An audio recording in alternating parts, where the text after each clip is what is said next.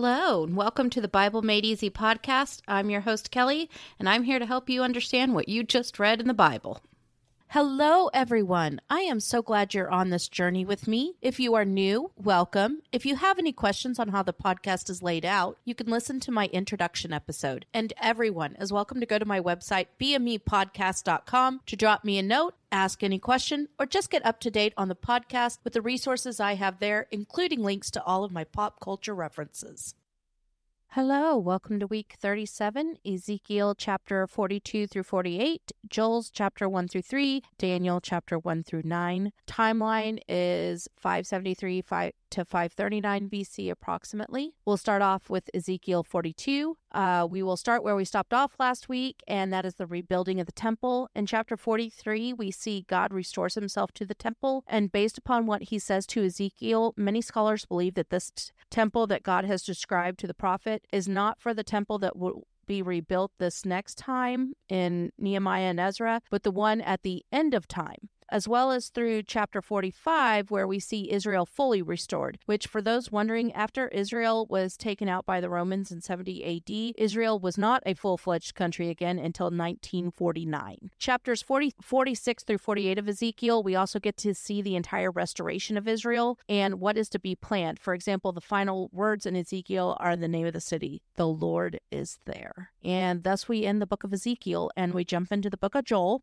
which starts off with major, with a plague of locusts, which you can Google what that looks like. And I just have to say my thoughts and prayers to those who have to endure that kind of horror. And in Joel 1, it wasn't just one wave of this, but three until literally nothing was left. And God tells us not only has Israel physically been eaten, but it has in every other way too, and it is time to mourn. Put on sackcloth and grieve for what was and how you caused it. Grieve the fact that you sent. In chapter 2, we see how the locusts are discussed as the most brutal and armed of soldiers, and how they devour the land and the people, and what they lay waste to is also a terror and a horror to others that look upon it. Which is true. Seriously, go watch a YouTube video and be horrified. There is your warning. And however, as Israel mourns and comes back to God, we see God take pity on his people, and he tells them, I will restore what has been devoured, from the tip of Israel's head to the tip of Israel's toe paraphrasing, of course. But God speaks not only of when he will restore Judah back after they have been in Babylon, but the full restoration at the end, the day of the Lord. And he will pour his spirit on all his people.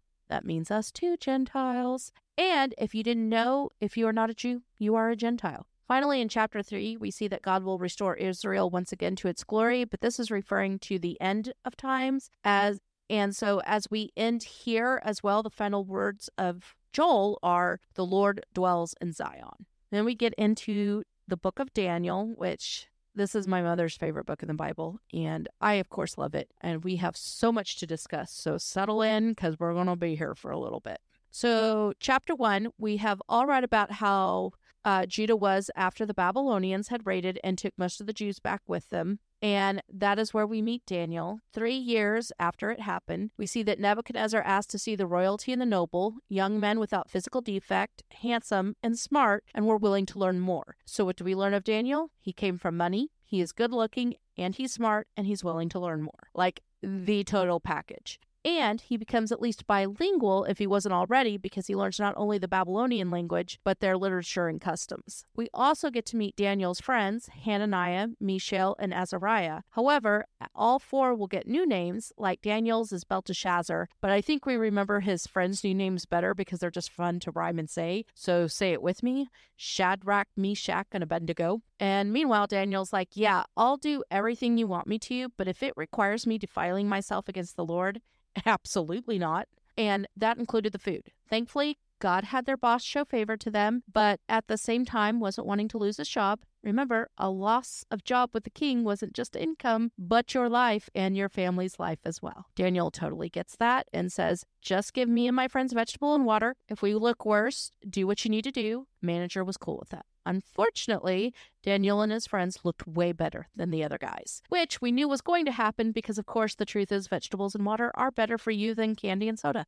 Not saying I like that, and I personally would be giving Daniel the stink eye if I was enjoying the food, but I digress. Also, we can see why Daniel was such an upstanding figure. They took a it took a lot of guts to be an intimate enemy territory, stand up for what is right, and have the side eye of your fellow countrymen when they find out what their new diet is. I'd like to say it'd be Daniel, and maybe now I would be, but when I was a teenager, absolutely not. Now, because all four men did this, God gave them knowledge and understanding of all kinds of literature and learning, and Daniel could understand visions and dreams of all kinds. Kelli's side note this may be glossed over or used as foreshadowing for later, but this was a huge favor that God gave Daniel because dream interpretation was huge for the Babylonians. Like, if you could do it, you were the man. It was an incredibly big deal to them. I cannot stress this enough. Meanwhile, once presented to him, Nebuchadnezzar was impressed and found them smarter than his magicians and enchanters. So take that, bureaucrats. And we know that Daniel stayed in Babylon until King Cyrus, which means he will be there his whole life. In chapter 2, it is the second year of Nebuchadnezzar's reign, and he has a dream which was so troubling it kept him up. And I've only had a handful of those, but probably not even to the significance of his. Literally, not to the significance of his. So the king makes this everyone in the kingdom's problem. And he makes it even bigger deal because now he wants them to tell him not only what the dream means, but what the dream was. And if they don't do that, they and their families will die. Talk about unrealistic expectations of the job. and in the best professional talk possible, that is what they told him, which really made Nebuchadnezzar mad, and so set out to have them all killed. As the commander goes to do this, Daniel stops him, and as the Bible says, with wisdom and tact, asks him what's going on. The man explains. Daniel turns and finds the king to ask for time, tells his friends to pray so that all of these people will not die, and God will give Daniel favor and tell him the meaning. And God does. So Daniel does what everyone should be doing at a time like this and praises God for his favor. And once Daniel is in front of the king, Nebuchadnezzar is like, Can you interpret my dream? Daniel's like, No, no one here can, but God in heaven can, and he has revealed your dream to me. And so Daniel starts to interpret, telling the king that his dream is of things to come. The statue that the king dreamt, the head was made of gold, and it is because there will never be a kingdom like Babylon, specifically the one under Nebuchadnezzar's reign. To the point God gives him rule over mankind, beasts of the field, and birds of the sky. They will all be ruled by Nebuchadnezzar. Then the silver chest and arms is the next kingdom, which will be inferior. Most believe this to be the Medes and Persians. The third kingdom, made of bronze for the stomach and thighs, will be the Greek Empire, and then the legs made of iron will be the fourth kingdom the Roman Empire. The final feet and toes, made of iron and clay, will be a mixture of kingdoms, which most people believe the kingdoms in Europe and then America, etc.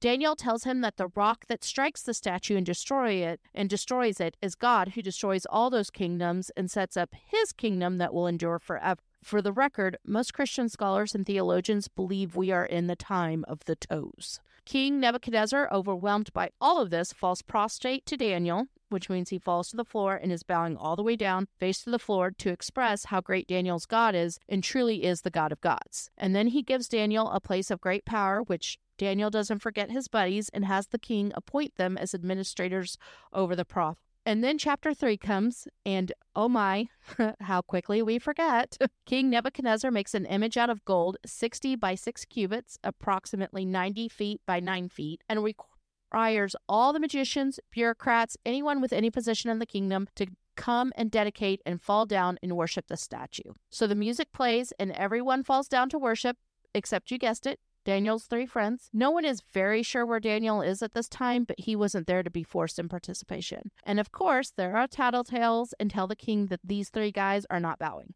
Jealous hacks. But it did anger the king, and to such a degree that he summoned them to ask why. He's like, You will do this, and if not, I'll throw you into this horrific furnace, and then what God can save you. Meanwhile, Shadrach, Meshach, and Abednego were like, We do not have to defend ourselves to you in this matter. And if you throw us in there, you throw us in there. You know, we know that God will deliver us. And even if he doesn't, we are not about to worship your gods in the image you set up. All sassy emphasis is technically mine which of course infuriated Nebuchadnezzar even further, which it would for me too if I were him. But it caused him to make the fire hotter in the furnace, seven times hotter, and it killed men while they were taking the three of them up there, and the three guys were tied together. It's time like these, I probably would have been thankful to be a peasant. I don't why. Anyway, my favorite part is when someone tells the king to look in the furnace, and not only are the men not burning, but there is a fourth man with them. Most believe that this man is Christ. Which caused Nebuchadnezzar to have them taken out after calling them servants of the Most High God. So they did, and they were not harmed or scorched or had any smoke on them whatsoever. Didn't even smell like smoke. Well, that brought ne- Nebuchadnezzar back to who the real God is and declared from then that everyone had to praise their God, Shadrach, Meshach, and Abednego, God. And anyone who said anything against God would be cut into pieces and their houses turned into piles of rubble, for no other God can save in this way. And then he promoted them. In chapter 4, King Nebuchadnezzar has another dream. So this dream really upset the king. So he went to Daniel, and Daniel went away and was like, Hikes. And Nebuchadnezzar was like, Don't let it trouble you that much. Daniel's like, Yeah, you see, if it were about your enemies, great. But uh, this dream is about you, sir, and what is going to happen to you. You will be driven away from the people, and you will live and eat like an ox. For seven years you'll be doing this, sir. Good news is, though, that after that time, your kingdom will be restored to you when you acknowledge who God is. So please renounce your sin and do what is right. But of course, we forget, and so did King Nebuchadnezzar again. And as he was walking in his beautiful palace, which this is another thing I hope we get to see what it looked like from heaven, because I bet it was beautiful, a creation of architecture as we could ever get on this earth. And he was admiring it all and gave himself all the credit for all that he had done. And boom, just like that, the dream was fulfilled. And we get to hear from Nebuchadnezzar during this time, and he talks about what he went through, but that as soon as, even in his insanity, he acknowledged God, his sanity was restored, everything was returned to him, and he did praise and exalt and glorify the King of heaven. So there's that. Chapter 5, we have jumped forward in time, and now we meet King Belshazzar. And as we quickly read in the first two sentences, he did not learn from his grandfather's mistake and proclamations that God is the most holy and on high. So he orders that the, the goblets that King Nebuchadnezzar had taken from the temple in Jerusalem to be brought to his celebration and drank from. And not only drink from them, but praise other gods while they did so. Uh huh. Yeah, you can already tell this ain't going to go well. And just like that, sure enough, uh, fingers of a human hand appear. I, of course, imagine Thing from the Addams family, but imagine however you will. And the only one who can see this is King Belshazzar, who freaks out, calls everyone in his court to come and look and to read what it says which they cannot. Thankfully, the queen, who was no dummy, says, Calm yourself. There is someone in your kingdom that can help. King Nebuchadnezzar used him and gave him great honor because of his wisdom. So that is what Belshazzar does. And when Daniel gets there, Belshazzar love bombs him and tells him, If you can read this, I'll give you so much money, land, blah, blah, blah, blah, blah. Daniel's like, Save it. Give it to someone else, but I will tell you what this writing means. But first, he gives a history lesson on King Nebuchadnezzar and reminds Belshazzar that he knew all about him and what he did for the Lord, but decided to go in the opposite way. And not only did you go in the opposite way, Belshazzar, but you used the very things of the Most High God to praise your ways. Therefore, the inscription says, Mene, Mene, Tekel, Upharsin. Mene, meaning God has numbered your days and your reign is about to end. Tekel, you have been weighed and found wanting. You Upharsin, your kingdom is divided and will be given to the Medes and Persians. And even though Daniel was like, please don't give me the stuff, Belshazzar does, and that night the king dies and Darius the Mede takes over the kingdom. In chapter 6, makes me think of VeggieTales. so here we go. So now Daniel is subject to Darius, the new boss, who clearly does not care about the old bosses and their ways. But of course, Daniel was made an administrator and did such a great job that it pleased the king and ticked off all of Daniel's coworkers. In fact, they tried to find a way to get him fired, but they couldn't because he was seriously that good. So they realized the only thing they could get on him was his faith, and if they attacked that, they could get to Daniel. So that's what they did. And of course, when they went to the king, they made it sound good and really just looking out for the king. And they had it decreed so it couldn't be changed, as was the Medes and Persian laws. They had it decreed that anyone who prayed to any god or human being during the next 30 days, except to King Darius, would be thrown into the lion's den. Daniel read it and did what he always did. He went to his upstairs room, opened the window facing Jerusalem, got on his knees, and prayed to God, giving thanks. Of course, those same coworkers were in the right spot to see and hear that Daniel was praying and asking for help and did not hesitate to call Daniel out on it. Then they went to King Darius to make sure the law still stood. He said it did, and they're like, "Great." Uh, so Daniel paid absolutely no attention to it and still prays three times a day. Just so you know, Darius was like, "What? You know he just merely tolerated these people. And you know this because he then tried his hardest to see if there was any way he could possibly save Daniel. Unfortunately, there wasn't, so Darius had to have Daniel thrown into the lion's den. And as he did, he called to Daniel and is like, May your God, whom you serve continually, rescue you. Then it was literally sealed with the king's ring, and Daniel was left in the den. Meanwhile, the king was so distraught he didn't eat, drink, be entertained, or even sleep. Now that's some mad respect. Then at first light, Darius runs to where Daniel had been and calls out, asking if God was able to save Daniel. Daniel answers, May the king live forever. My God sent his angel and shut the mouth of the lions. They have not hurt me. And by the way, it was because I was innocent in his sight and have never done anything to you or anyone. Oh, yeah, that was for the coworkers who were probably listening. Darius was like, Absolutely. Then had Daniel taken out of the lion's den, and those that falsely accused Daniel by the king's demand were thrown into that same den along with their wives and children. Yikes. And they were all killed and eaten. There might be a slight smug smile on my face. Not that I want people killed by any means or in this manner. It's just nice to see sometimes that horrible coworkers get theirs. Then Darius decrees that every part of his kingdom and people must fear and give reverence to the God of Daniel. And Daniel prospered under Darius's reign until King Cyrus. Uh, chapter 7, quick note chapters 1 through 6 are of Daniel's life chapters 7 through 12 are all the visions Daniel had. I did research for this, and I, of course, sought help from pastors and scholars that I have vetted and trust with biblical accuracy. But, of course, any errors are always on my part, not theirs. So we go back to see what Daniel was doing when Belshazzar was newly king and it turns out he was having visions of his own. He goes on to describe how he saw four winds of heaven stirring up the great sea, and four great beasts came up from the sea. First, the great sea would most likely be the Mediterranean Sea. The second, the stirring up, was the idea of chaos. The Hebrews believed that the sea was both dangerous and mysterious. Third, the four winds could be described as the sovereign power of God striving with men, or as others suggest, satanic forces. And fourth, the great beasts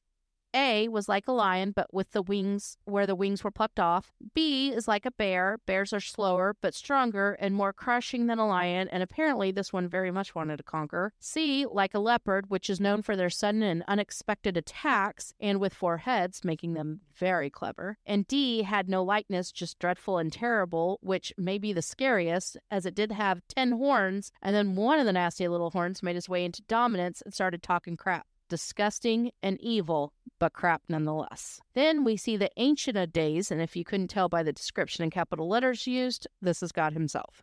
Most believe it is the description of God the Father, as we will see when we get to Revelation, as much of what John saw is what Daniel had seen. Then we watch with Daniel as the beast, where the horns were talking smack, was slain, its body destroyed, and given to the burning flame. Most believe this is where the dominion of man is given to the divine dominion, and the Son of Man, Jesus, will succeed the fourth beast.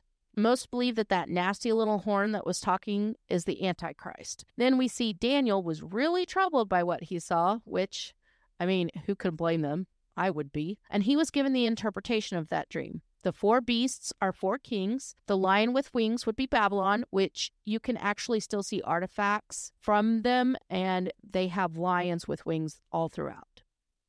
The bear would be the Medo Persian Empire. They would overwhelm their opponents and, of course, came and took over Babylon. The leopard is Alexander the Great's Greek Empire. And after his death, his kingdom was broken up into four parts Walla, the four heads. And the dreadful horned beast was the Roman Empire. And most believe the ten horns are those kingdoms, governments that came out of the Roman Empire, with the final nasty one who will be the Antichrist who brings those nations back together. Uh, in chapter 8, all I can say is poor Daniel. Not only has he seen all of this, but now he has another vision, and on top of it, the angel Gabriel is sent to tell him the interpretation. So, this vision is showing the end times once again, and again, it is about the kingdom to come the Mede, Persia, Greek, and the four that will take over once Alexander dies. However, the final king that he sees is the Antichrist, who will have power given to him from Satan, and he will destroy the mighty, the holy people, all of us who believe in Christ, and he will be destroyed, but not by humans, but of course by God. Daniel was like, I need to take a nap. Proof once again when it is overwhelming, a nap can cure much. In chapter 9, we see it is the time of Darius and that it has been 70 years since Judah was taken captive into Babylon. And since Daniel has read the words of Jeremiah, he knew that it was now time to put on sackcloth and ashes and pray to God for forgiveness to return back to Jerusalem. After Daniel finishes praying a beautiful prayer of praise to God and the forgiveness that the Jewish people owe to God for their transgressions, we then get into 70 weeks. This one passage can be expanded on for several lessons, but I will sum it up here. The 70 weeks are divided into three parts seven weeks 49 years until the city and its walls are rebuilt. We'll read about that in Ezra and Nehemiah. From that time, 69 weeks, which is 7 plus 62, or 483 years, the Messiah will appear, which he does. And the final 70th week will complete prophecy, which we will read even more of in the next episode, and again in the end when we get to the book of Revelation. So, this is where we end today. If you have any reactions, thoughts, questions, or words you need to throw my way, please do so at my website, bmepodcast.com. Have a most fabulous week, and I'll talk to you in the next episode.